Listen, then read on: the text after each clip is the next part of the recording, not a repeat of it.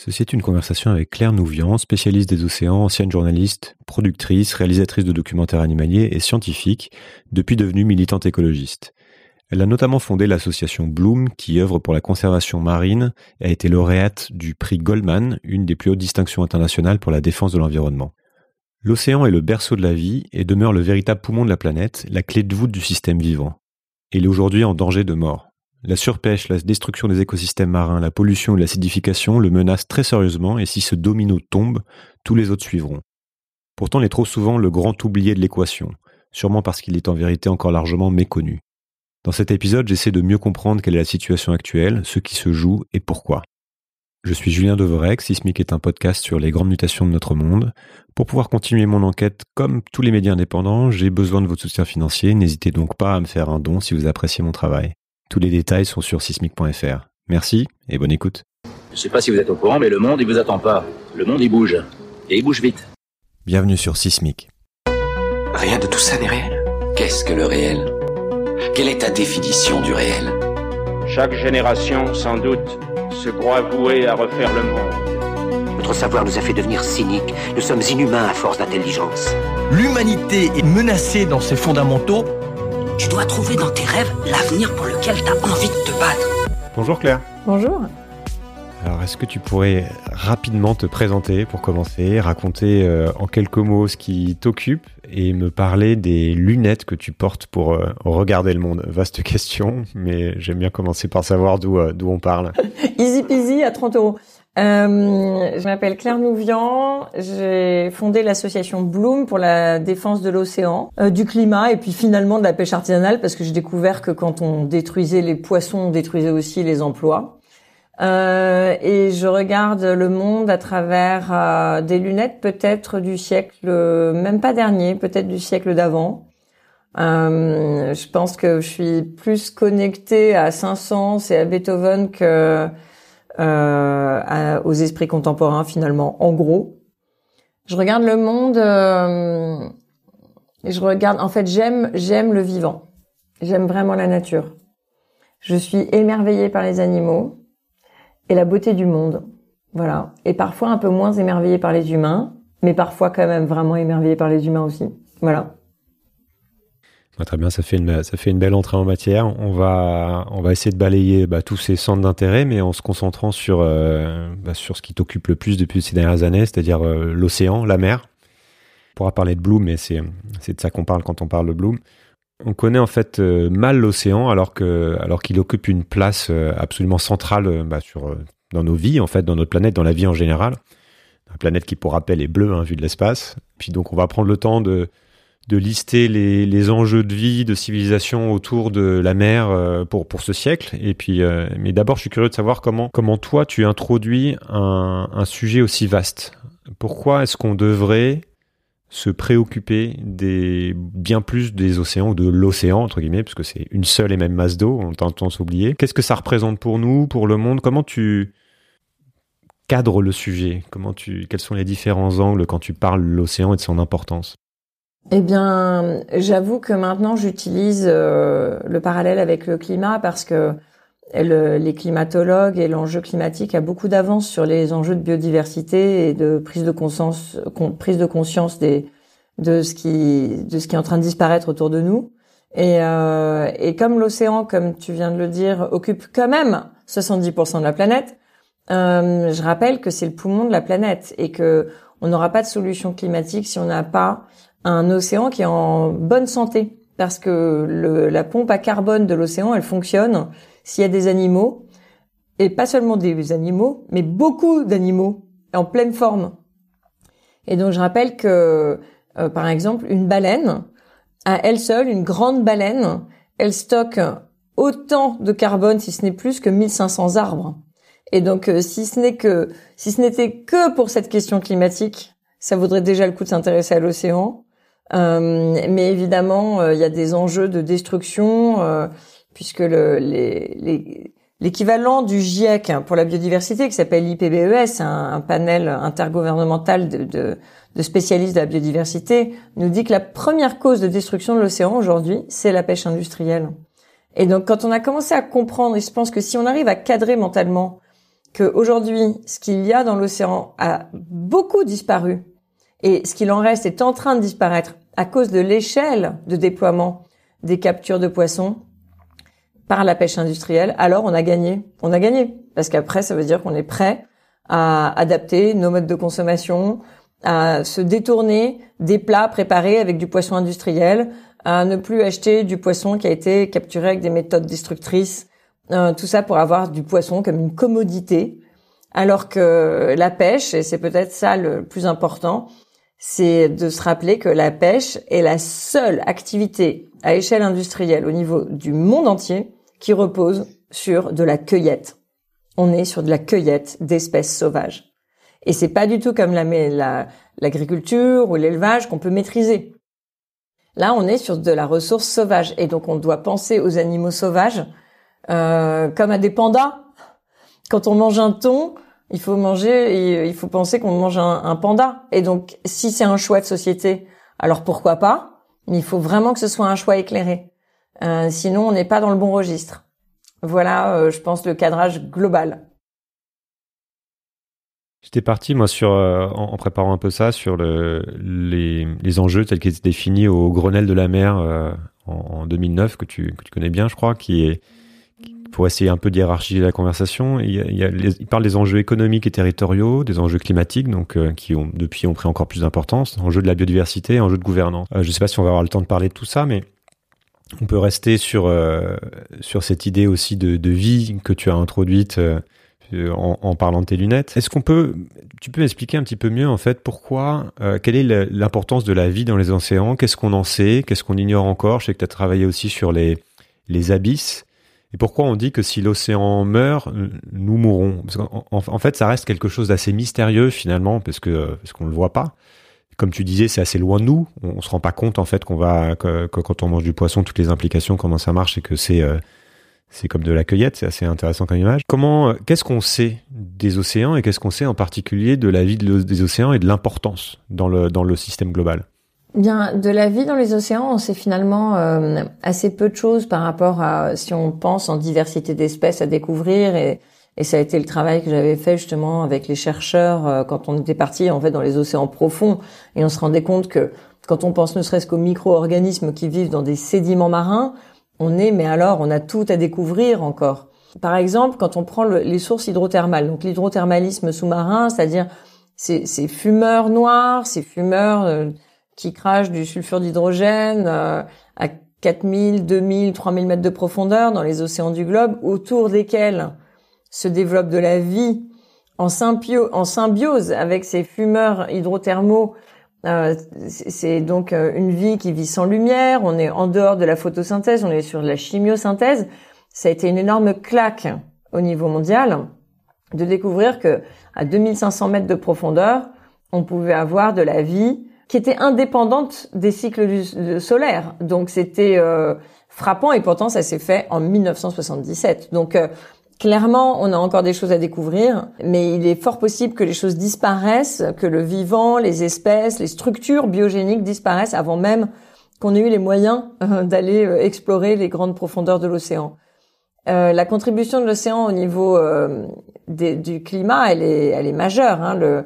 Les, au niveau historique, le climat a absorbé 93% des excédents de chaleur qui ont été générés par nos activités anthropiques. Donc, on ne peut pas réguler le climat, alors que l'océan absorbe aussi un tiers de nos émissions de CO2, que c'est euh, par les courants marins qu'on arrive à mettre des cycles en place de régulation euh, de la météo. Euh, on n'aura pas une régulation du climat sans avoir les sédiments marins qui sont le premier puits de carbone au niveau mondial, que tout ça reste effectif. Donc, il faut euh, préserver ce poumon, il faut préserver ce berceau de la vie sur Terre, puisque c'est quand même dans l'eau que la vie est apparue sur notre planète, euh, parce que c'est vital. C'est vraiment vital. C'est pas une image, c'est c'est existentiel. Oui, c'est-à-dire que c'est un peu le tunnel carbone euh, quand on parle du climat. C'est-à-dire qu'on on se, focalise presque uniquement sur les émissions carbone en oubliant typiquement les l'aspect systémique du sujet et le fonctionnement du système Terre qu'on connaît finalement assez mal, qu'on découvre petit à petit, qu'on connaît bien mieux qu'il y a quelques années, mais on c'est comme s'il y avait, euh, on avait des œillères totalement, euh, enfin toujours présentes sur le rôle typiquement que joue euh, l'océan dans la captation carbone et le rôle que joue la vie dans l'océan pour euh, réguler tout ça. Donc c'est un peu aussi ce que tu essaies de mettre sur la table en disant attendez les gars, il y a pas que il s'agit pas que de diminuer le carbone si euh, si on continue d'avoir même même si on était aux énergies euh, si on passait aux énergies renouvelables mais continuait à pêcher autant finalement on, on aurait toujours le même problème parce qu'on on enlèverait le principal puits carbone de, de, de l'océan c'est ça? Oui et je, pense que moi j'ai pas comme mission euh, de faire en sorte que les gens deviennent des euh, climatologues ou océanographes ou qu'ils aient une culture ultra précise euh, par rapport au cycle au grand cycle soit biochimique soit euh, climatique, etc. Je pense que l'enjeu, c'est d'avoir de changer notre rapport au vivant, c'est de, de rentrer dans un rapport euh, qui comprend que on fait partie de la biosphère, que la biosphère a besoin d'un équilibre global et qu'on peut pas continuer avec des méthodes de prélèvement qui sont vraiment trop destructrices et qui ont qui se sont vraiment accélérées avec l'échelle industrielle, hein, euh, post-révolution industrielle et encore plus depuis 1950. Euh, si on arrive à comprendre que notre rapport au vivant et au monde naturel n'est pas le bon, alors on n'a pas besoin d'être des spécialistes en fait. C'est c'est c'est rentrer dans cette euh, ouais dans une espèce de matrice intégrée. On fait partie de l'écosystème. On a besoin d'avoir l'impact le plus faible possible sur cet écosystème pour déjà laisser de la place au vivant parce qu'on dépend du vivant, on en fait partie. On a du vivant en nous, les bactéries c'est ce qu'on a le plus important dans notre corps. On est intégré à tout ça et je pense que c'est plutôt lutter contre la scission cartésienne euh, qui s'est faite dans notre culture française euh, de séparer le corps et l'esprit et qui est quelque chose de très très très euh, profond chez nous. On sépare vraiment la tête du corps et on s'est séparé de la nature aussi. Alors qu'elle elle n'était pas si lointaine notre connexion à la nature. Au Moyen Âge, on faisait des procès d'animaux. Ils, ils, comparaissaient en fait à la barre, quoi. Donc ils étaient accusés, les sauterelles étaient accusées, on accusait les limaces. Non mais vraiment, c'était des procès très sérieux, des procès d'animaux. Comme quoi, euh, le rapport un peu magique au monde naturel, il a existé, il a fait partie de notre culture et il s'est coupé avec euh, cogito ergo sum, quoi. Donc, euh, je pense qu'on a besoin de, de, se reconnecter surtout à, au fait que c'est du respect pour soi et pour les autres, y compris le vivant non humain.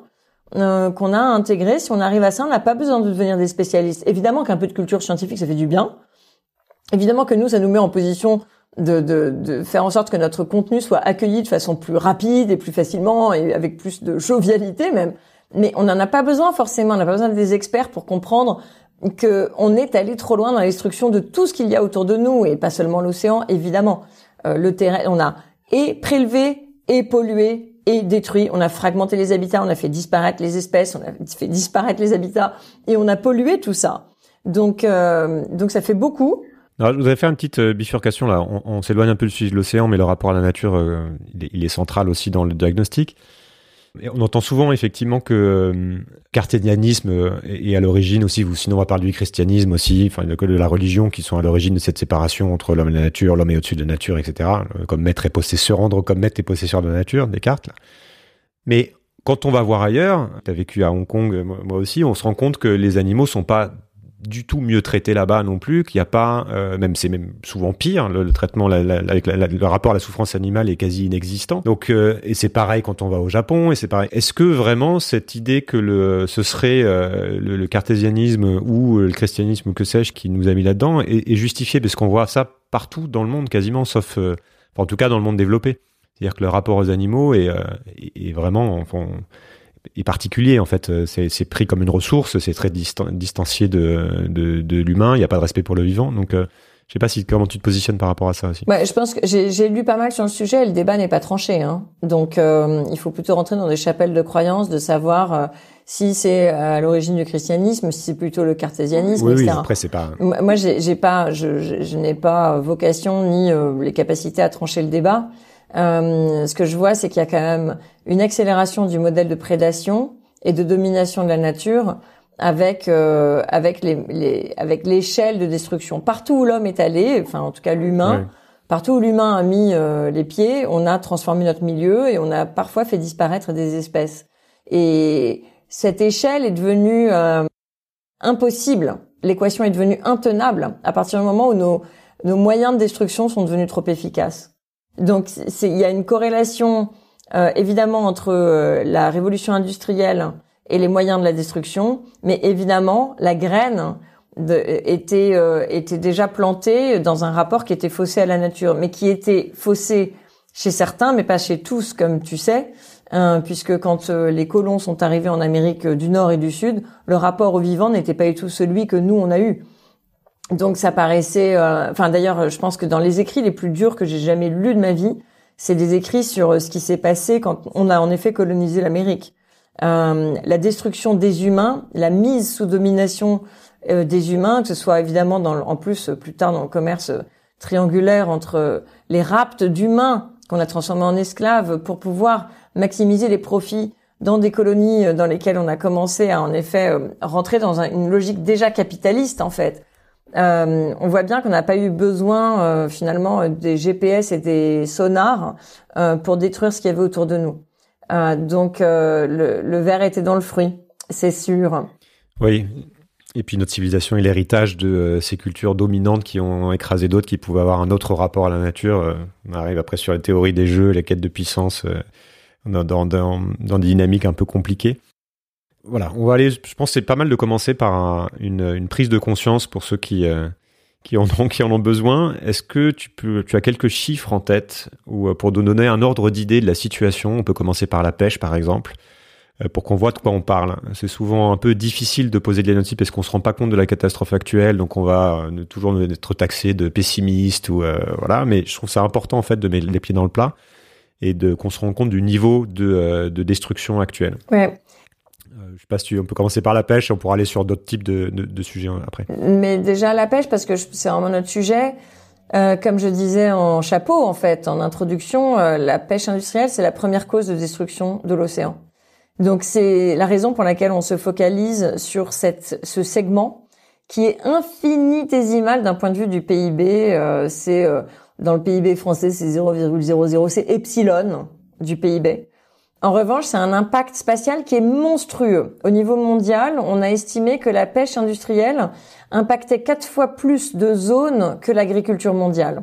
Donc pour euh, seulement produire 10% des protéines animales au niveau global. Donc il y a un impact qui est totalement décorrélé de l'importance de notre régime protéinique et totalement décorrélé de son importance économique. Et c'est aussi la bonne nouvelle dans l'affaire. C'est qu'on se rend compte que il y a un problème qui est en fait majeur au niveau global, alors qu'il concerne un tout petit secteur qui finalement est très facile à contrôler. Donc euh, si on arrivait à, réduire l'empreinte euh, spatiale et l'empreinte écologique et économique, carbone, parce que c'est des centaines de millions de litres de gasoil qui sont cramés quand même chaque année pour aller capturer des poissons, tout ça est très inefficace d'un point de vue euh, économique et écologique. Si on arrivait à inverser ça, alors euh, on aurait plus de pêcheurs qui pêchent mieux avec des stocks de poissons, puisqu'on parle en stock, même si c'est un, terme financier qui nous déplaît, mais ça, recouvre une réalité scientifique. Les stocks de poissons se porteraient mieux. Donc en fait, les solutions euh, sont vraiment très simples. Là où euh, là où on n'est pas très très bien, c'est que ces équations, elles passent par une mise en œuvre politique. Et là, on a un petit sujet sur le courage politique, sur la capacité du politique à se confronter à des minuscules lobbies, malheureusement très puissants. Et puissants parce, parce que les forces publiques le veulent bien. Hein. C'est pas qu'ils sont puissants dans l'absolu, puisqu'ils représentent quasiment rien dans l'économie, et qu'en plus, la plupart des flottes industrielles seraient euh, totalement incapables de pêcher, si on arrêtait de leur détaxer le gasoil, c'est-à-dire on leur paye la moitié de la facture, et si on arrêtait de leur donner des subventions publiques. Donc en fait, c'est un secteur qui est déficitaire structurellement. Donc le truc est complètement fou, mais il est tellement fou que je me dis qu'à force de le dire et de produire des analyses sur le sujet, on va bien finir par gagner. À un moment donné, c'est tellement contre-productif que d'un point de vue social, économique et écologique, ça devrait craquer. À quel point on a, on a vidé l'océan en, en parce qu'il y a une scie exponentielle, hein, mais ça s'est notamment accéléré comme, comme à peu près tout ces, ces 20-30 dernières années. Oui, alors les pour chiffres se rendre sont compte euh, dans les eaux qu'on connaît. Ouais, ouais. les chiffres sont déprimants. Hein, par contre, il faut un petit peu s'accrocher. euh, par exemple, euh, on est aujourd'hui à 90% de prédateurs. Donc les prédateurs, c'est euh, les thons, les requins, les marlins, les mérous, c'est tous les grands poissons comme ça, les cabillots. Euh, on a fait disparaître plus de 90% des prédateurs depuis 1950 seulement. Quand on regarde les chiffres, par exemple, en mer du Nord, euh, les poissons qui font plus de 16 kilos, c'est-à-dire tous les grands poissons qu'il y avait en mer du Nord, les poissons étaient gigantesques. Hein. Aujourd'hui, les poissons de plus de 16 kilos en mer du Nord, depuis 1900, ils ont disparu de 99,2% précisément. Donc on est euh, sur des, des, biomasses incroyables. Par exemple, une, étude euh, formidable qui a vraiment reconstruit le nombre de baleines qui ont été tuées dans l'océan euh, d'un point de vue historique. Et ils ont réussi à, à d'ailleurs à, à, découvrir qu'il y avait plus d'un demi-million de baleines qui avaient été prises par les énormes navires industriels soviétiques qui était passé complètement sous le radar des calculs. Euh, et en fait, on estime qu'on a tué 3 millions de baleines sur les environ 4 ou 5 millions qu'il y avait à l'époque. Donc, euh, on estime qu'en biomasse, le massacre des baleines, historique, hein, c'est-à-dire surtout le 19e et le 20, mais surtout le 20e siècle, ça correspond au plus gros massacre de biomasse vivante sur Terre dans l'histoire de l'humanité. C'est-à-dire que même les 60 euh, millions de bisons euh, qu'on a euh, massacrés en biomasse, ça correspond pas à ces 3 millions de baleines. Donc, euh, on est allé très loin en fait. Hein. On, est, on a vraiment produit des navires à échelle industrielle sur financement public. Hein. On a payé la construction de ces énormes navires industriels et ils sont allés de plus en plus loin parce qu'ils ont vraiment tout pris à côté de nos côtes. Donc, ils sont allés de plus en plus loin géographiquement. Ils ont commencé à pêcher de nouvelles espèces et ils sont allés après, plus ils épuisaient et en surface et de nouvelles espèces, ils sont allés chercher en profondeur. Et donc on dit qu'il y a une triple expansion des pêches industrielles qui est géographique, spécifique et bathymétrique. C'est-à-dire qu'on va, on va pêcher de plus en plus profondément.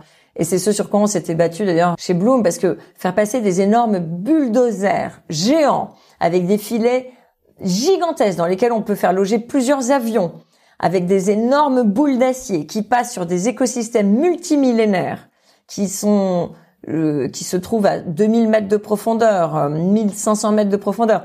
Donc en dehors de, de, de l'espace de rayonnement solaire, dans des logiques d'eau très froides, de longévité extrême, c'est extraordinaire. Donc on a les, les animaux les oui, c'est c'est les, les records de longévité sur Terre en fait, hein, euh, dans le règne animal, et faire passer des bulldozers géants financés publiquement pour tout détruire en l'espace de quelques secondes, tout ça pour se retrouver avec du poisson dégueulasse. Non mais il faut quand même le dire, pas bon du tout. Tellement pas bon que ces poissons qu'on est allé chercher dans les grandes profondeurs, il a fallu les offrir au début pour que les consommateurs s'habituent à manger ces filets de poisson qui étaient pas bons du tout. Donc c'est c'est vraiment d'une absurdité en fait de faire se rencontrer l'extrême vulnérabilité biologique avec l'hyper-efficacité technologique. C'est une équation qui ne marche pas du tout. D'ailleurs, elle a tellement pas marché qu'on a tout détruit très rapidement, y compris les pêcheries profondes, celles qui allaient en effet jusqu'à 2000 mètres de profondeur. Donc, on est dans un système qui est contre-productif. On peut dire que toute l'économie humaine repose sur la, la, la, destruction de biodiversité, mais c'est encore plus vrai dans l'océan, parce que dans l'océan, l'équation est faussée par les subventions publiques. S'il y avait une forme de régulation économique des flottes de pêche, elles arrêteraient de pêcher, elles auraient arrêté de pêcher depuis fort longtemps. Aujourd'hui, on estime qu'il y a à peu près au minimum deux fois trop de bateaux euh, au niveau mondial et peut-être jusqu'à quatre fois trop de bateaux. Donc des bateaux trop nombreux, trop efficaces, trop grands, euh, qui sont incités financièrement à continuer à pêcher là où l'économie même des captures ne marche plus pour eux. Donc on est dans, on a, on fausse tout avec les subventions publiques. C'est pour ça que D'après nous, en tout cas chez Bloom, on a fait de la lutte contre les subventions néfastes un axe de travail stratégique vraiment primordial. C'est-à-dire que ça n'a même pas de sens économiquement, parce qu'on pourrait dire euh, ce serait un marché euh, extrêmement rentable. Quelque part, il y aurait une espèce de, de logique, en tout cas capitalistique derrière. Mais là, ce que tu dis, c'est que s'il n'y avait pas de dette ou qu'il n'y avait pas de fonds publics, ça n'aurait même pas de sens parce que euh, parce que finalement, c'est c'est pas quelque chose qui est important même pour le, pour notre alimentation et c'est pas quelque chose qui est important pour l'économie. Donc, on est sur une absurdité euh, complète. À une absurdité complète, c'est-à-dire qu'en en fait, on a détruit les stocks de poissons. Donc aujourd'hui, on a 43% de surexploitation dans l'Atlantique Nord-Est. On a 83% des stocks de poissons de la Méditerranée qui sont surexploités. 83%. Enfin, c'est dire la gravité du système qui est complètement fou parce qu'on a détruit les poissons, donc on a détruit même notre indépendance euh, euh, alimentaire. On a détruit la sécurité alimentaire des pays du Sud parce qu'à force de produire des énormes bateaux, on les envoie en Afrique parce que comme ça, on va chercher les derniers poissons là-bas. Et on a détruit les emplois. On détruit les, le, vraiment la dynamique économique de notre propre littoral. Et on l'a vu très récemment parce qu'au moment même où on se parle, il y a trois énormes chalutiers. Il faut quand même se représenter cette affaire-là. Il y a trois énormes chalutiers qui sont en train de pêcher sur les côtes de Manche. Ils font minimum 100 mètres. 100 mètres de longueur. Ils arrivent des Pays-Bas. C'est des monstres. Faut imaginer 100 mètres. Ils peuvent prendre jusqu'à 200 ou 400 000 kilos de poissons par jour. Donc leurs filets vont de la surface jusqu'au fond. C'est vraiment des gueules géantes. C'est comme dans un dessin animé euh, de, qui, serait dystopique. On, on voit passer ces choses. Ils prennent tout et ils laissent derrière eux un désert. Et ça, c'est le modèle qui est soutenu par les puissances publiques. Donc ces énormes navires ils sont à côté, euh, à côté d'eux, ils ont des bateaux, littéralement de 8 mètres, de pêcheurs artisans français. Ils ont leurs bateaux de 8 mètres, de 12 mètres, qui se retrouvent face à ces bateaux de 140 mètres, qui viennent dans leurs eaux, leur, leur zone de pêche. Et c'est ça qu'on soutient au niveau de la puissance publique comme modèle de pêche. C'est à eux qu'on fait tapis rouge pour donner du quota, pour donner des licences de pêche, pour accorder le droit de venir jusque, jusqu'à la côte, jusqu'à la côte venir pêcher. Donc on est dans un système qui est immensément brutal. Et vraiment pas que pour la nature et le climat. Il est brutal pour les humains. Parce que les pêcheurs artisans sont vraiment en train de disparaître. ils sont... Euh, le bulldozer leur passe dessus aussi, en fait. Ils passent pas que sur les écosystèmes marins. Ils sont désespérés. Ils sont dégoûtés. Alors on comprend, ils, vivent, ils sont aux premières loges d'une d'un désespoir, d'une incompréhension de vivre une injustice qui est trop dure. Donc ça les détourne de la politique et en tout cas euh, des partis qui devraient être qui devraient être ceux qui leur promettent un peu une amélioration quoi. On va rester sur la pêche après on ira sur euh, sur d'autres sujets parce qu'il y en a y en a d'autres.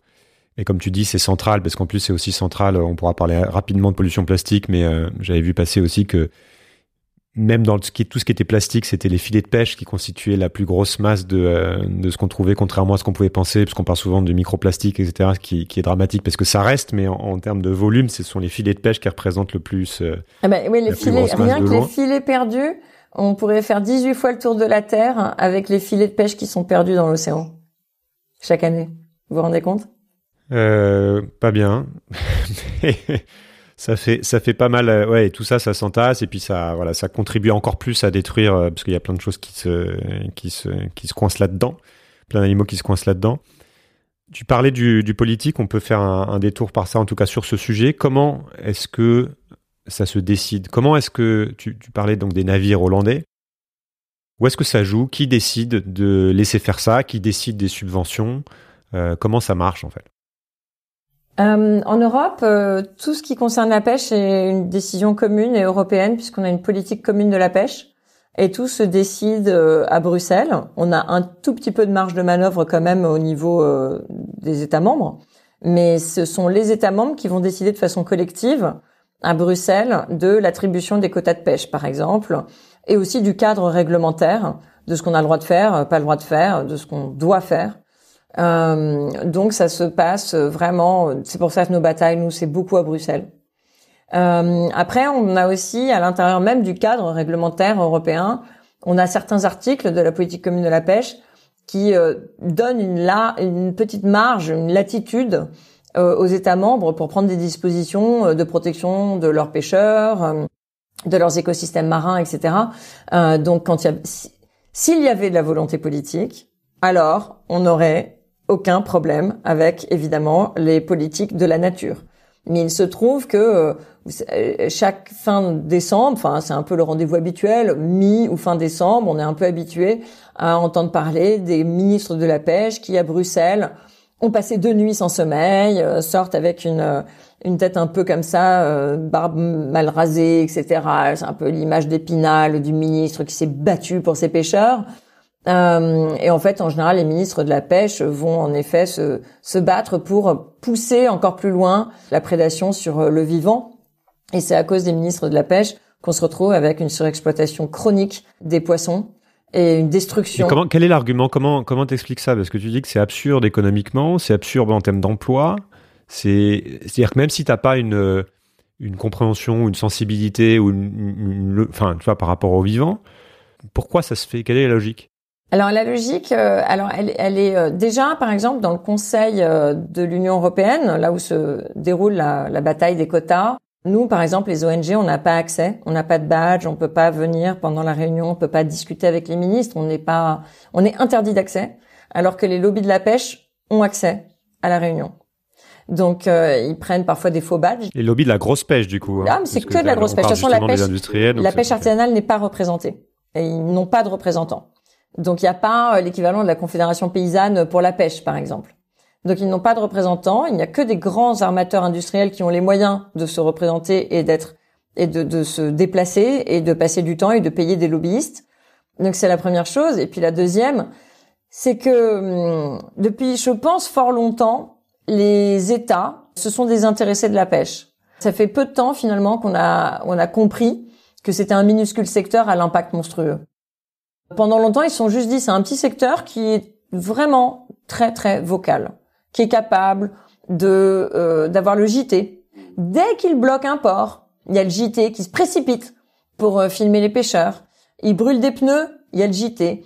Ils ont fait brûler le Parlement de Bretagne euh, à Rennes parce qu'ils étaient mécontents sur le prix du gasoil. Alors ils obtiennent toujours ce qu'ils veulent. Et donc pendant des années, mais là, tu parles des industriels ou parce qu'il y a aussi une confusion? Souvent, on voit des images, euh, on a l'impression que ça va être des plus petits pêcheurs artisanaux qui sont mécontents pour d'autres raisons, mais il y a, il y a vraiment Ce qu'on appelle la pêche industrielle, déjà, c'est un, un, très vaste. Euh, nous, c'est pour ça qu'on a scindé, en fait.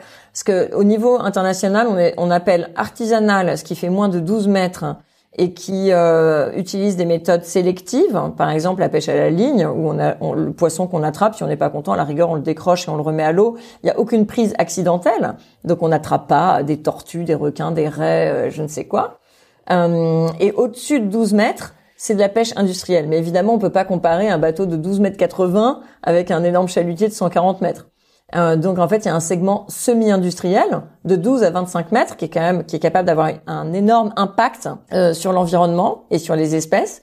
Mais c'est plutôt les méthodes de pêche qui sont en fait euh, mises en cause en fait d'un point de vue industriel, c'est-à-dire que c'est ce qui pèse assez lourd dans la représentation des pêcheurs aujourd'hui et ceux qui influent sur les décisions, ce sont les chalutiers. Ils représentent que 30% des captures, 93% des rejets. Donc ça veut dire toutes les espèces dont on n'a pas besoin, qui ne se commercialisent pas, ils les rejettent mortes par-dessus euh, par-dessus bord. Les, chalutiers, donc ces grands filets qui raclent le fond, qui détruisent les habitats, qui détruisent les espèces parce qu'ils sont pas du tout sélectifs. Euh, ils ne représentent que 30% des captures européennes, mais c'est eux qu'on retrouve à tous les étages de la fusée politique. Et eux, pourquoi? Parce que c'est évidemment, il faut une grosse puissance motrice pour déployer un chalut. Comme le chalutage, c'est un filet qui est lesté, qui touche le fond et qui racle les fonds, il faut le tracter. Pour le tracter, il faut vraiment euh, de la puissance motrice et donc du gasoil. Et donc, ils ont besoin des subventions publiques. Leur modèle n'existerait pas sans les subventions publiques. Donc, ils se sont organisés très tôt pour être représentés de façon à, à, à, obtenir en permanence euh, ce dont ils ont besoin pour rester à flot leur modèle ne repose que sur les subventions publiques. Il n'existe pas sans subventions publiques. Et donc, c'est la première raison. Comme ils sont dépendants des subventions, ils ont organisé leur représentation politique. Et secondo, ils sont tout à fait plébiscités et soutenus par la grande distribution. La grande distribution, dont toutes les marques de la grande distribution, on les connaît toutes, hein, euh, Casino, Carrefour, Intermarché, euh, euh, Leclerc, Super U, etc. Ils ont besoin de volumes pas chers.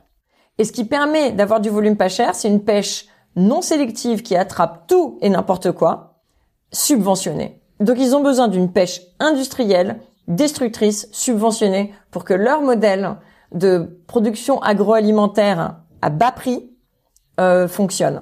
Donc c'est un système, la pêche industrielle et la pêche semi-industrielle impactante marche vraiment main dans la main avec les autorités publiques et avec la grande distribution. C'est une trilogie euh, assez toxique. Est-ce que euh, on peut revenir un petit peu sur le climat? Tu l'as exposé, le fait d'avoir un écosystème marin vivant est indispensable pour euh, à la régulation de la planète. Donc tu l'as dit, on absorbe l'océan absorbe un tiers ou un, ou un, ou un quart du un, un, tiers du CO2 produit chaque année. C'est responsable aussi de 50% de la création d'oxygène. Accessoirement. Alors, c'est l'oxygène, ça reste dans un circuit. Euh, historiquement, l'océan a produit de l'oxygène, mais aujourd'hui, la production d'oxygène reste dans son écosystème. Ça reste dans l'écosystème océanique. Enfin ça c'est un c'est un débat d'experts mais oui c'est pas c'est pas ce qui nous fait respirer. Ouais. Oui les océanographes ça les rend un peu dingues quand ils entendent ce genre de trucs donc euh, je, je sais que tu fais bien le préciser. Ouais. Mais donc on a cet, cet effet de stabilisation et euh, donc l'océan ne parvient plus euh, de moins en moins à réguler parce qu'aussi se réchauffe trop. Enfin il y a des équilibres qui sont euh, qui sont en train d'être perturbés à cause du réchauffement et notamment il devient plus acide aussi. Et puis avec le réchauffement, il y, a un rapport, je crois, qui est sorti récemment, qui dit qu'à 1,5 degré, donc là on est à 1,2 par rapport à l'ère industrielle, à 1,5 degré, il y a 99% des coraux qui sont condamnés et, c'est d'ici 2030 à peu près sur la trajectoire actuelle. Et puis à 2 degrés, il y en a, en il en a plus du tout. Quelles sont les conséquences de, de cette dynamique climatique qu'on peut déjà observer et euh, qu'on va observer dans les 20 euh, prochaines années si on, si on reste là-dessus? Donc les coraux, il y en a plus, mais est-ce qu'on peut parler de, euh, des autres types de conséquences et notamment de, du sujet bien flippant de l'acidification des océans qui, qui est souvent méconnu? Mais l'acidification, c'est une... en fait l'acidification, ça fait qu'il y a une dissolution des animaux qui forment des squelettes calcaires donc une grande partie du plancton. Alors pas seulement en effet, euh, comme tu l'as dit, parce qu'il faut se représenter que les coraux, quand ils disparaissent et quand on augmente le taux d'acidification, enfin l'acidification des océans, on se retrouve avec une craie qu'on mettrait dans un verre de vinaigre. Donc euh, c'est en, très peu de temps, ça se dissout entièrement. Et c'est pareil pour tous les organismes formateurs de, de squelettes calcaires. Donc ça veut dire qu'en effet, on déstabilise entièrement les chaînes de production alimentaire et, et, et toute la chaîne alimentaire dans l'océan. Donc c'est la Bon, on est promis. potentiellement, il y a plus de vie en quelques années, quoi, quand on passe un certain seuil. Mais ça fait exactement partie de, ces, de ce que les chercheurs et les climatologues ont commencé à, à essayer de faire passer dans le grand public, ce qu'on appelle les boucles de rétroaction.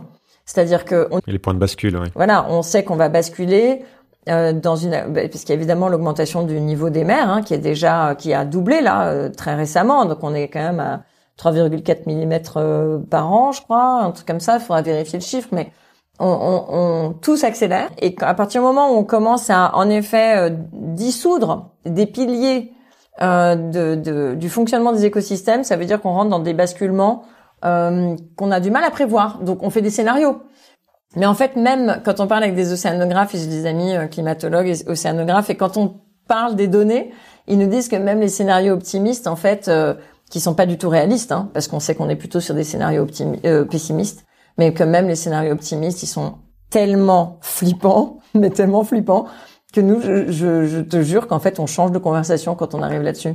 Parce que c'est trop dur, c'est trop dur. J'avais fait tourner euh, sur les réseaux là un petit schéma qui justement la trajectoire d'acidification qui disait qu'on avait un, scénario si on, continuait comme ça.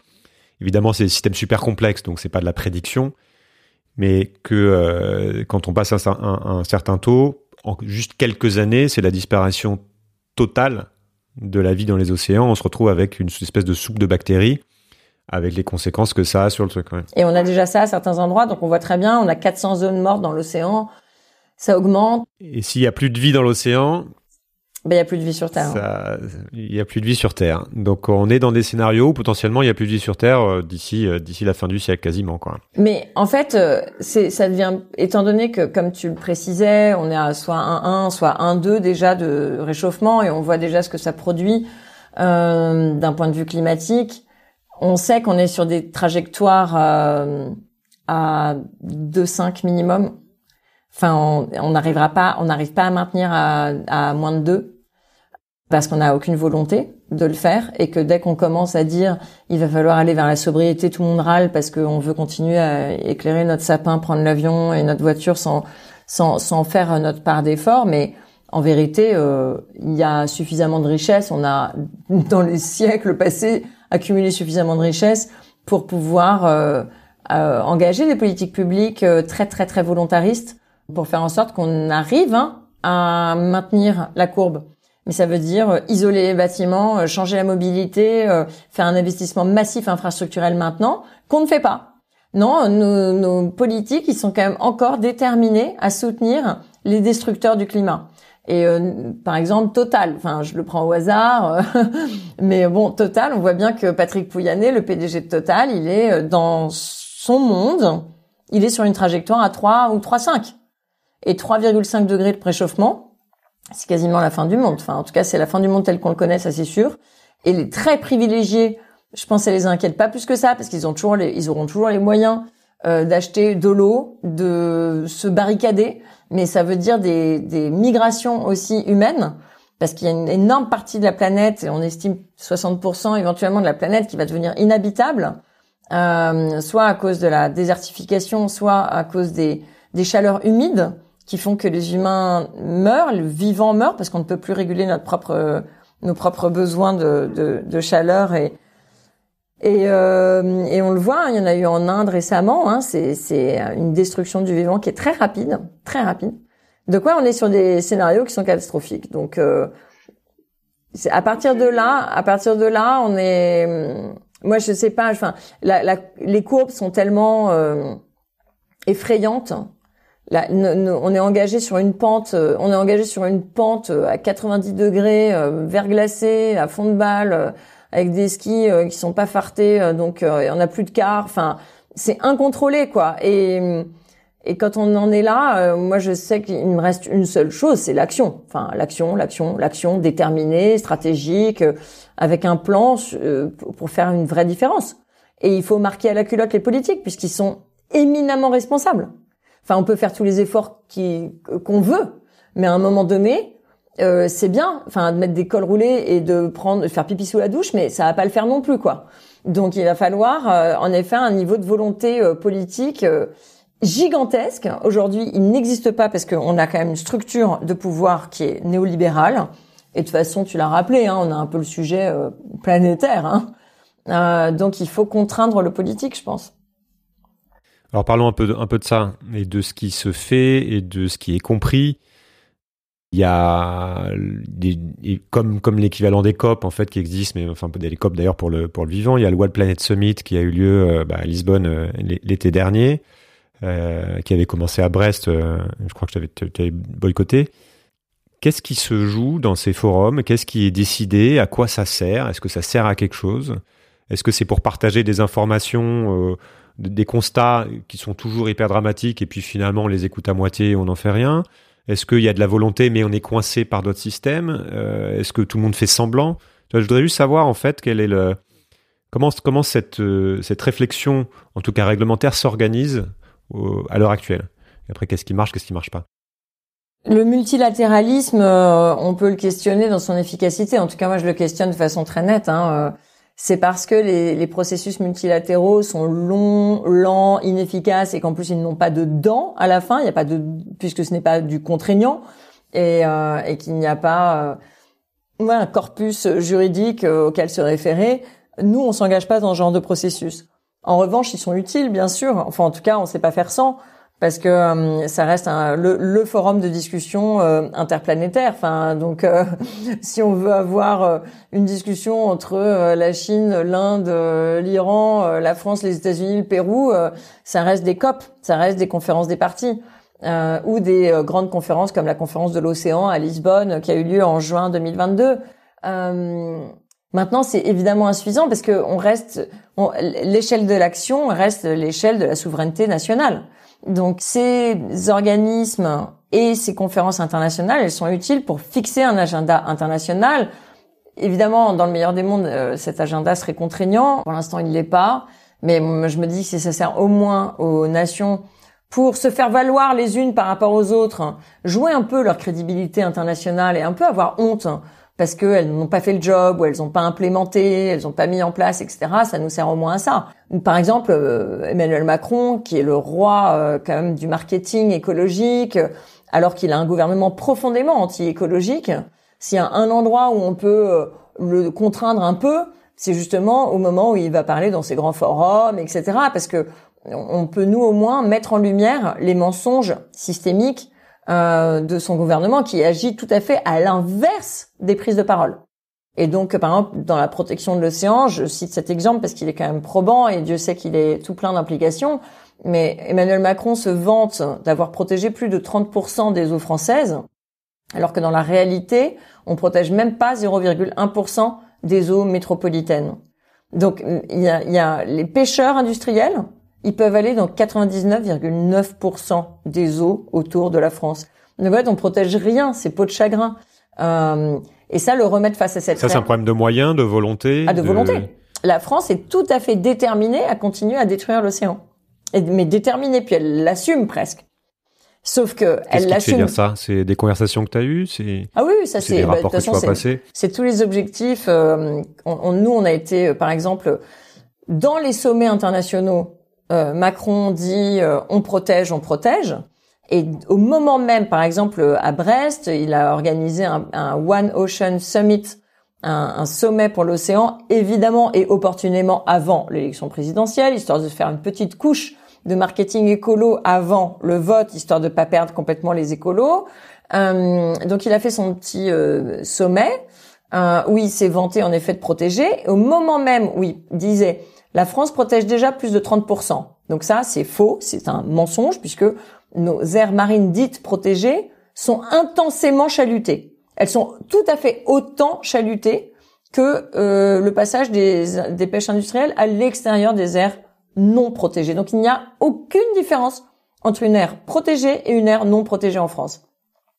Et en même temps, il annonçait qu'il avait doublé, c'était en février 2022 à Brest, il disait, et aujourd'hui, nous doublons le, la protection forte en France. Donc on passe de 2 à 4 euh, de protection forte. Et quand il fait ça, et en fait, on se dit mais qu'est-ce que c'est que cette notion de protection forte?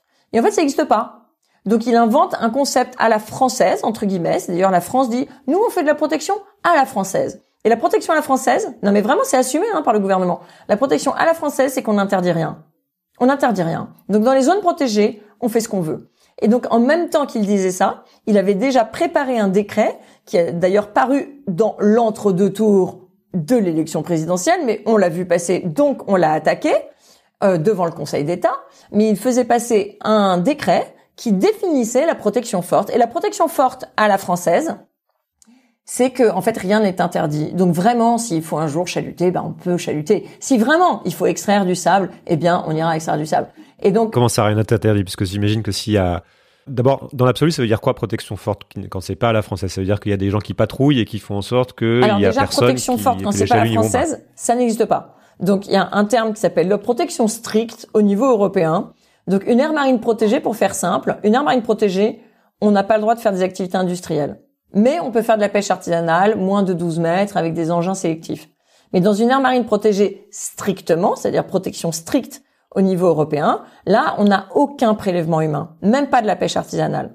Et donc, c'est évidemment dans ces 10%, l'objectif, c'est au niveau international et au niveau européen, c'est de protéger 10% en protection stricte pour que la, la, la, restauration écologique soit la plus spectaculaire et la plus rapide, parce que c'est là que ça va très vite et très bien. Euh, sauf qu'en France, au lieu de faire la protection stricte qui est définie au niveau européen, on a fait une protection forte à la française où on n'interdit rien. On n'est même pas au niveau d'une aire marine protégée dans les zones qui sont supposées être les plus protégées des zones protégées. C'est du grand n'importe quoi. C'est ça la réalité du macronisme en matière écologique.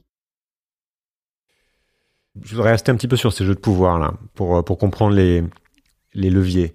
Puisque comme tu le disais, enfin, il y a aussi quand même une prise de conscience de plus en plus, et euh, tu parlais aussi de, en off, on parlait un petit peu là de une prise de conscience dans, dans certains médias où il y a quand même des journalistes qui ont des heures de grande écoute qui commencent à voir ces sujets-là et qui commencent eux aussi à flipper.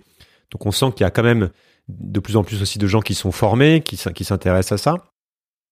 Dans le monde politique, on n'est toujours pas à un niveau de d'intérêt, de prise de conscience de par rapport à ces enjeux, ne serait-ce que sur l'océan. J'ai déjà beaucoup parlé du climat ailleurs, mais si on se concentre sur sur l'océan, ou alors c'est vraiment une espèce de cynisme absolu ou euh, ou du, de l'électoralisme. Comment toi tu, tu analyses la chose? Deuxième option. Cynisme absolu. Ah, cynisme absolu et électoralisme. C'est-à-dire que, comme je disais tout à l'heure, on a acheté la paix sociale avec euh, des emmerdeurs, entre guillemets. cest des types qui viennent euh, brûler euh, des pneus dans les ports, brûler le Parlement de Bretagne. Donc ce lobby du chalut, qui a vraiment pollué la vie médiatique et la vie politique, eh bien les politiques ont acheté la paix sociale en leur donnant de l'argent public, faites ce que vous voulez, de toute façon ça marche, ça intéresse la grande distribution d'avoir ce poisson pas cher. Donc ils ont ils ont ils ont même délégué les fonctions de l'État directement au secteur industriel qui se gère. Ils se gèrent. Donc ils sont en cogestion. Donc en fait, c'est plutôt le secteur, il faut vraiment se représenter la pêche comme une chose, minuscule secteur à l'empreinte écologique monstrueuse qui se gère avec les moyens de l'État en soutien. Donc aujourd'hui, la direction des pêches du ministère de l'Agriculture et de la Pêche, par exemple, la direction, donc l'administration centrale, elle est en soutien de la pêche. Elle ne les contraint jamais. L'administration fait ce que le lobby demande, à tel point que je sais pas si euh, ça d'ailleurs est repéré par nos auditeurs, mais euh, nous on a révélé par exemple que sur les pêches européennes, quand elles se produisent en Afrique, par exemple les pêches au thon, parce qu'on on mange tous du thon tropical, du thon en boîte. Alors faut pas manger de thon en boîte à moins qu'il y ait marqué déjà de ligne, parce que sinon c'est des méthodes de pêche qui sont dévastatrices pour l'environnement. Ces pêches tonnières, des énormes, énormes bateaux, on appelle ça des seineurs, c'est un, filet qui tourne autour des poissons, qui les encercle et qu'on tire comme une bourse. Ça s'appelle une scène tournante. Et ces tonniers seineurs, c'est des bateaux gigantesques de 80 mètres de longueur en moyenne qu'on a déployés dans l'océan Indien, en Afrique de l'Ouest. Et ces bateaux ne sont absolument pas contrôlés alors qu'il y a une obligation réglementaire européenne de contrôler les navires de pêche. Chaque État membre doit savoir ce que fait en fait sa flotte de navires industriels. Et donc euh, la France n'a jamais regardé les tonniers seineurs. Donc les tonniers font ce qu'ils veulent. Donc évidemment, c'est bien pratique et bien tentant de frauder. Donc ils fraudent. Mais alors ils fraudent comme des malades. Et du coup, ils le disent même. Ils disent, voyez, on est en, on est en infraction permanente. Alors il faudrait que ce serait bien que la loi s'adapte à nos fraudes plutôt que nous euh, on se mette à pêcher comme il faut. Non mais c'est écrit, hein, c'est noir sur blanc, décontracté. Et donc l'État dit ah oui c'est une bonne idée ça de faire en sorte que en fait les fraudes. Mmh, qu'il n'y ait plus de problème avec la loi. Voilà, qu'il n'y ait plus de problème avec la loi. Donc la France, qu'est-ce qu'elle est en train de faire? Elle est en train d'essayer de changer.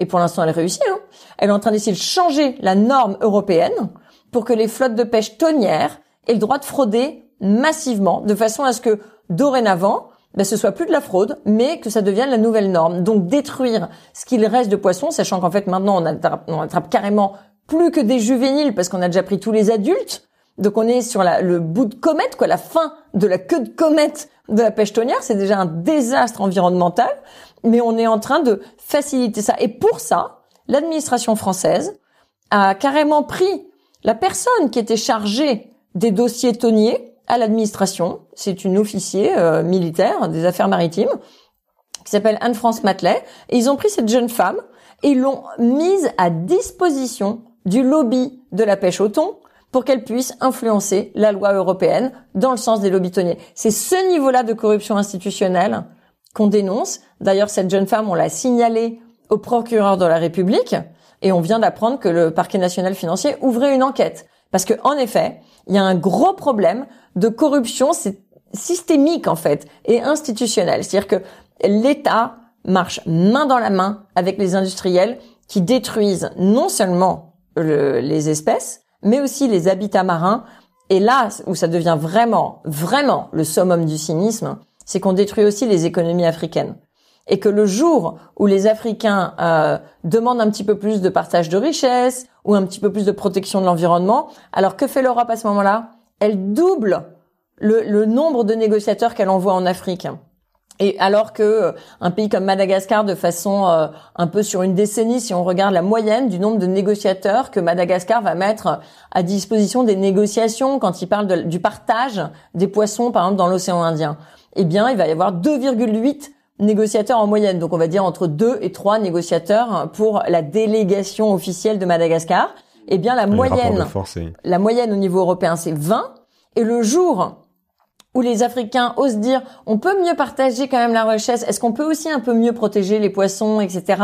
Alors l'Europe double ses délégations et elle passe à 40. Donc c'est 40 experts, lobbyistes, euh, techniciens, juristes qui arrivent face à deux ou trois types de chaque délégation africaine. Et on fait ça et c'est monté même jusqu'à 71 négociateurs face à quelques quelques négociateurs africains. Donc on est dans un, Alors, dans un système qui est, qui est, qui est au-delà, quoi. Et puis, alors, si je vous dis qu'à l'intérieur, en plus, à l'intérieur de chaque négociation, de chaque, pardon, à l'intérieur de chaque délégation de négociation, maintenant, maintenant, en moyenne, il y a plus d'industriels et de lobbyistes des industries que de représentants de la force publique. C'est-à-dire que quand l'Union européenne, en tant qu'Union européenne, en tant que Commission européenne, c'est-à-dire la force publique, l'institution, va négocier le poisson en Afrique, il y a plus d'industriels que de représentants de la force publique. On est, on est arrivé à un niveau de maillage des intérêts euh, privés avec l'intérêt général qui est d'une telle confusion qu'il n'y a plus de cloison.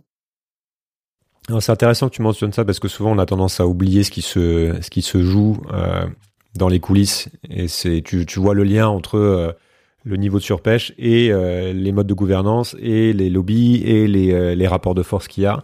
Et ce que tu dis sur l'Afrique, c'est souvent aussi assez méconnu. C'est-à-dire qu'on se rend pas compte que bah, ces flottes industrielles, et c'est pas que l'Europe, hein, il y a aussi la Corée du Sud, le Japon, la Chine, qui vont pêcher dans les, dans, un peu partout. Pour qu'on se rende compte de, de, de la chose, est-ce que tu peux donner une vue euh, globale en fait de la situation dans les océans? Comment, quels sont les rapports de force justement entre les pays? Sur quel type de, sujet ça se joue? Et est-ce que on est en train de, bah, de racler les fonds marins absolument euh, partout dans le monde où il y a des, euh, des pratiques quand même, il y a des pays qui arrivent à se protéger, qui arrivent à, faire mieux et des exemples à suivre?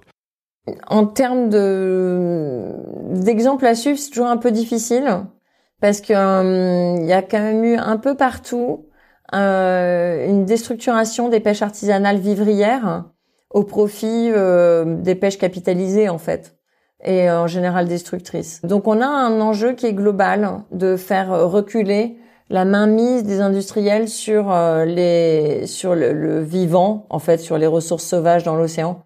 Et ça va être un c'est un enjeu mondial et qui passe de toute façon par une régulation des subventions. C'est pour ça qu'on était assez content de ce qui s'est passé à l'Organisation mondiale du commerce. Ça fait des années qu'on milite pour avoir une régulation des subventions les plus néfastes euh, à la pêche. Alors c'était pas du tout la fin de la négociation, mais c'était au moins l'aboutissement de plus de 20 ans de négociation. Euh, donc on a eu un début euh, de progrès par rapport à l'OMC. Pour donner une idée, chaque année, le passage des chaluts de fond, donc ces bulldozers hein, de la mer, le passage des chaluts de fond, il correspond en surface impactée euh, à 150 fois les zones qui sont déforestées sur Terre. Donc avec nos chaluts, on déforeste 150 fois l'équivalent de la forêt euh, sur Terre chaque année. Donc on est euh, sur un, on a vraiment déstructuré. Je pense que une bonne façon de se représenter cette chose-là, c'est de se dire que aujourd'hui les fonds marins ont été beaucoup transformés en déserts, alors que quand on regarde euh, un peu les intuitions d'ailleurs de Wallace, qui était le concurrent de Darwin. Hein. Il avait euh, tout à fait compris que sous la mer, il y avait l'équivalent des forêts sur Terre. Il avait, il avait eu l'intuition déjà que si sur Terre on a des forêts qui sont constituées de plantes, eh bien sous l'eau, les forêts elles sont constituées par des animaux. Et il les a appelées les forêts animales marines. Et en fait, dans l'eau, on a des forêts animales marines, ou en tout cas, on avait des forêts animales marines qui sont constituées d'organismes évidemment plus petits. Ça va être des coraux, des gorgones, euh, des vers qui forment des tubes, des squelettes calcaires, etc. Et ces forêts, elles ont été arasées par ces méthodes de pêche euh, qui sont vraiment qui s'apparentent à la déforestation sous-marine, quoi. Donc, notre enjeu, c'est de restaurer les écosystèmes. C'est pas seulement de préserver la biomasse, donc les baleines dans leur nombre ou dans leur diversité, parce que les baleines bleues, par exemple, ont beaucoup plus reculé que les baleines de minque qui arrivent à peu près à se remettre euh, en selle, quoi. Mais c'est pas seulement la diversité, donc la richesse biologique, c'est pas seulement la biomasse, c'est-à-dire le, volume de ces animaux vivants, c'est aussi les écosystèmes, c'est les structures vivantes. C'est et donc se le représenter sous forme de forêt animale, je pense que c'est la bonne analogie. Est-ce que tu penses qu'il y a qu'il y a une chance, quand tu vois la dynamique actuelle, euh, vers quoi on va quoi? Pour, pour revenir sur ce côté un peu prospectiviste tu vois que on est dans tout ça est parfaitement logique. C'est-à-dire que ça c'est le système qui fait ça c'est les plus gros qui arrivent à emmener à envoyer le plus de lobbies qui font passer leurs lois. Il y a cette vision ultra court-termiste qui n'a qui n'a aucun sens mais qui nous emporte tous parce que même tu dis les industriels qui même s'ils gagnent la partie finalement tu te retrouves à plus avoir de ressources d'ici quelques années et puis c'est fini c'est vraiment tu tires une balle dans le pied en, gérant mal la ressource. Donc c'est vraiment le court terme. Mais c'est déjà ce qu'ils font. Hein. Euh, tu sais, les grands chalutiers pélagiques et- de 140 mètres, sais ce qu'ils attrapent? Ils attrapent tout ce qui est vivant dans l'eau. Ils en font de la farine animale pour produire euh, du saumon d'élevage euh, pour nourrir des volailles et des cochons. Hein. On en est là déjà. Hein. Ça s'appelle les pêcheries on est au bout minotières. du bout déjà. ouais. Non, c'est déjà, on en est déjà là. de la queue de comète. euh, Mm. ouais. Plus l'aspect climatique euh, qui, qui fait que tu peux avoir les acidifications, plus la, la- enfin, plus la montée des eaux, etc. Alors vers quoi on Mais va Qu'est-ce qui peut euh, Vers ouais, quoi on tu va vois, c'est quoi le à quoi tu c'est quoi la lueur d'espoir où tu te dis ok là c'est bon c'est en train de bouger on va pouvoir euh, au moins protéger certains coins au moins euh, ra- ralentir ou alors euh, faut déjà vraiment anticiper les espèces d'énormes vagues puisqu'on contrôle pas la dynamique mondiale en fait Tu te souviens de la tribune qui avait été faite par euh, 15 000 chercheurs? Parce qu'il y a 15 000 scientifiques Ouais. qui ont signé une tribune. C'est la première fois qu'une tribune avait été signée par autant de scientifiques. Et c'était il y a plusieurs années, mais il n'y a pas si longtemps, peut-être deux ou climat. trois ans. 15 000 scientifiques qui alertaient sur la dégradation de la nature et du climat, évidemment, puisqu'on peut pas délier euh, les processus euh, biologiques des autres processus. Euh, et il disait, on s'oriente vers des, des misères humaines aggravées. Et c'est vraiment, en fait, la nature est une victime collatérale de notre brutalité, de notre violence et de notre égoïsme euh, et, de notre irresponsabilité. Et on voit que nous, on est riches dans les pays du Nord. C'est pas nous qui souffrons. On finira par souffrir, mais c'est pas nous qui souffrons. Euh, on voit bien qu'aujourd'hui, les migrants, ben, on les enferme dans des cages en Bulgarie, on les vend sur des marchés en Libye, on les viole, on les torture. on les renvoie au Rwanda Ouais, et en fait, Comme les on, Anglais on font. voit, on voit vers quoi on s'oriente. On s'oriente vers euh, vers euh, un niveau de de barbarie en fait que je pense l'humanité n'aura jamais euh, imaginé parce que simultanément, à mon avis, on a détruit aussi euh, ce qui nous restait de cervelle hein. Euh, au lieu de continuer à Enfin, normalement, dans la promesse, en tout cas des penseurs des Lumières, il y avait une émancipation, une émancipation intellectuelle et culturelle pour aller vers plus de générosité et plus de prise en compte inclusive de, de, de l'humanité tout entière et de la planète. Et là, on est très très loin du compte puisqu'on a pas mal déstructuré par euh, le niveau de, de débilité des médias ambiants euh, et privés, hein, puisque Fox News n'a été que le précurseur de ce qui est en train de nous arriver tout à fait euh, euh, de façon tout à fait similaire en Europe. Je pense qu'on a on a on a bien anéanti les euh, un, un socle de principes éthiques communs. Moi, je suis assez euh, choquée d'ailleurs par la brutalité de certains jeunes que je vois dans le- des jeunes hommes. Là, j'en ai eu pas mal. J'ai eu une série dans le métro avec des gens d'une rudesse, d'une impolitesse, d'un incivisme que je n'avais quand même jamais euh, que j'avais jamais envisagé. Et je me suis dit, évidemment, je vis dans une bulle. Moi, je suis entourée de chercheurs. On vit, on est, on est, on vit tellement dans la donnée. On a tellement les chiffres en tête. On a tellement les grandes trajectoires. On voit très, très bien où on s'oriente. Et euh, on n'est pas déprimé parce qu'on est dans l'action, mais heureusement parce que sinon euh, on aurait quand même envie de se tirer une balle. Mais mais je crois qu'on vit euh, dans un monde un peu déconnecté de la télé euh, poubelle en fait. Et, euh, et quand on se connecte à ça, je me suis dit, oh, par moments, ça me fait peur en fait. Je me suis dit, si on n'a pas cultivé l'empathie, on n'a pas cultivé justement le, le, le, le- là c'est le contraire même la coopération, le- la mutualisation. Alors heureusement qu'au niveau des territoires, il y a des gens qui organisent ça, qui organisent des modèles alternatifs, qui montrent que en coopérant, en mutualisant, ben, on arrive, on vit mieux, on est plus connecté. Les gilets jaunes ont reconnecté les humains aux humains et ils se sont dit c'est pas mal d'être connecté en fait, c'est pas mal d'être sur un rond-point et de se parler plutôt que d'être chacun en train de regarder Pascal Pro et ses débilités à la télé. Donc euh, il y a, évidemment peut-être un rebond possible euh, parce que quand on retrouve le lien à l'autre et euh, qu'on retrouve un tout petit peu de lien à la nature, on vit mieux, on est plus heureux, on, est plus épanoui. Mais euh, je suis pas, ouais, je suis un peu inquiète, j'avoue.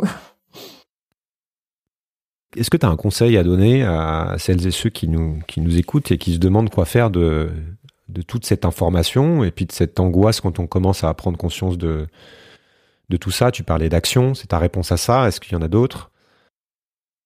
Moi, je pense que hum, faut il faut déjà vraiment financer les ONG. Et je dis ça, euh, c'est tout à fait pour ma chapelle. Je, je l'assume, mais Nous, on a, un- on a une, une irrévérence politique parce qu'on veut pas devenir des politiques. On va proposer 50 fois de rentrer en politique et de prendre une tête de liste là, une tête de liste là, et un secrétariat d'État là, et un, ministère petit là. essai, ouais. Et en fait, non. euh, donc, on sait où on est. Nous, on est efficace en tant que contre-pouvoir. On agit jusqu'au tribunal, euh, jusque dans le cœur de la fabrique de la loi.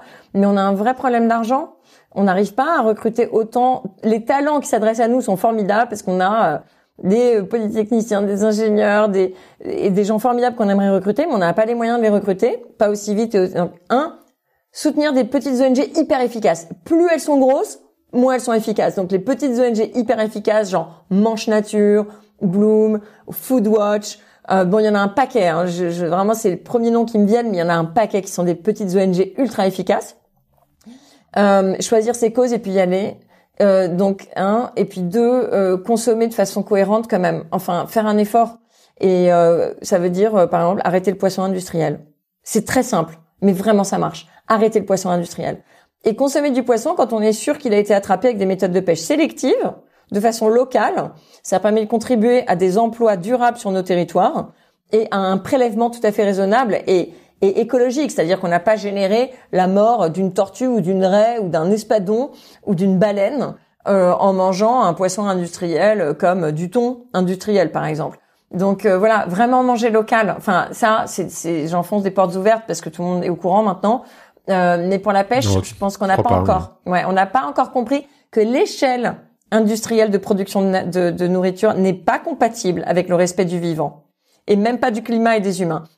Et que ce soit les abattoirs, les élevages de poulets, euh, le, le poisson industriel, le poisson d'élevage. Le poisson d'élevage, faut pas se dire ah il y a un problème avec le poisson sauvage, donc on va prendre du poisson d'élevage. Non, le poisson d'élevage, il est nourri avec du poisson du poisson sauvage qu'on a réduit en farine, en le en le prenant, mais vraiment en le retirant de la bouche des En Africains. le cueillant, comme tu disais. Ouais, on l'a cueilli en Afrique en déstructurant des pêches vivrières euh, ancestrales et en leur retirant du poisson qu'on ose leur revendre après l'avoir fait mettre en boîte chez eux. Donc c'est non, c'est honteux. De vraiment l'échelle industrielle, je pense. Revenir et puis en fait on vit mieux. Hein. On vit mieux quand on arrête de prendre l'avion toutes les 10 secondes et on n'a pas de décalage horaire. On vit mieux quand on prend juste le train et qu'on voit défiler le paysage, euh, qu'on a plus de temps, qu'on se déconnecte des écrans. Et puis alors moi le truc qui me déprime, c'est pour ça que je, suis vraiment euh, moi, je, suis une pré-moderne et non pas une post-moderne, mais euh, j'ai vraiment du mal avec euh, le niveau de d'accoutumance des humains à la technologie. Enfin, je vois tous ces gens avec des objets connectés, des montres connectées, des machins connectés, des rouleaux connectés, des des, des je sais pas quoi, des, des comment on appelle ça les euh, euh, shutters, comment on dit en français Attends, je vais reprendre. Les stores, Les, ouais, les les volets. les volets. Tu vois, les volets connectés, donc ils sont tous là. Les gens, ils sont là avec leurs volets connectés. euh, Il y a une tempête, euh, une panne de courant, ils peuvent pas s'échapper de leur maison parce qu'ils ont des volets, je sais pas quoi. non, mais ça devient n'importe quoi. Je veux dire, on peut continuer, on peut continuer à ouvrir des volets mécaniquement. Ça va, on va pas mourir. Euh, on a des jambes, on peut se passer d'un paquet de choses. Donc, euh, vivre en cohérence, en fait, réfléchir, réfléchir, lire, s'abreuver, comprendre le monde, comprendre que chaque objet a une traçabilité. Est-ce qu'on est en accord avec la traçabilité écologique et humaine que chaque objet a? Questionner ça. Et si la réponse est oui, alors oui. Et donc re-questionner. En fait, faut relire. En fait, c'est un petit conseil de lecture. C'est euh, Bah, justement, deux, deux livres à lire pour, euh, pour bien traverser l'époque. Un conseil de lecture, c'est euh, le livre de Keynes, en fait, dans les années 30, hein, le grand économiste. Il avait fait une lettre à ses petits-enfants, je crois. Et en fait, c'est c'est c'est épatant de clairvoyance sur euh, les enjeux qui vont être les nôtres. Il avait tout vu. Là, il avait tout vu quand même. Et donc, euh, il dit, euh, en fait, il faut toujours questionner nos besoins par rapport à nos désirs. Et je pense que c'est une bonne euh, matrice. On peut toujours se dire, est-ce que j'en ai besoin ou est-ce que j'en ai envie? Et si j'en ai envie, est-ce que j'en ai eu envie assez longtemps? Est-ce que vraiment l'impact pour le coup, il y a peut-être un impact. Chaque chose a un impact. Mais est-ce que l'impact, je trouve acceptable? Et si c'est euh, acheter une Wii euh, pour faire du jeu, je sais pas quoi, enfin je dis ça, je connais même pas, mais euh, enfin faire des trucs, mettre nos enfants devant des écrans alors qu'ils savent plus lire, qu'ils savent plus faire du calcul mental, etc. Je sais pas si c'est vraiment un service à leur rendre juste euh, pour qu'ils arrêtent de nous casser les pieds euh, pendant cinq minutes. Bah il vaut mieux qu'ils fassent du bruit ou qu'ils réclament notre attention et, euh, et qu'on leur mette pas des objets connectés parce que ça, ça génère euh, et le désastre dans les mines de coltan en République du Congo, ça génère euh, des gangs qui violent les femmes en série, euh, etc. Quoi. Donc, moi, je suis pas en accord avec ça. Donc, je me dis, si on si on rentre dans la conscience, ça change tout. Conscience et connaissance. On va finir là-dessus. Merci beaucoup, Claire. Merci. Voilà, cet épisode est terminé. J'espère qu'il vous a plu. Si c'est le cas et que vous souhaitez me soutenir pour m'aider à continuer, vous avez trois moyens de le faire. Le premier, c'est de laisser une note ou un avis sur la plateforme de podcast où vous m'écoutez. Le deuxième, c'est de partager le podcast autour de vous via vos réseaux sociaux ou simplement en en parlant. Et enfin, le troisième moyen, c'est de me faire un don sur Patreon ou Tipeee. Les liens sont sur le site ou dans la description de l'épisode. Je vous invite aussi à rejoindre la communauté grandissante des auditeurs sur le serveur Discord. Nous sommes déjà plus de 1000 à discuter au quotidien de tous ces sujets essentiels. À très vite. Merci. Changer le monde Quelle drôle d'idée Il est très bien comme ça, le monde pourrait changer.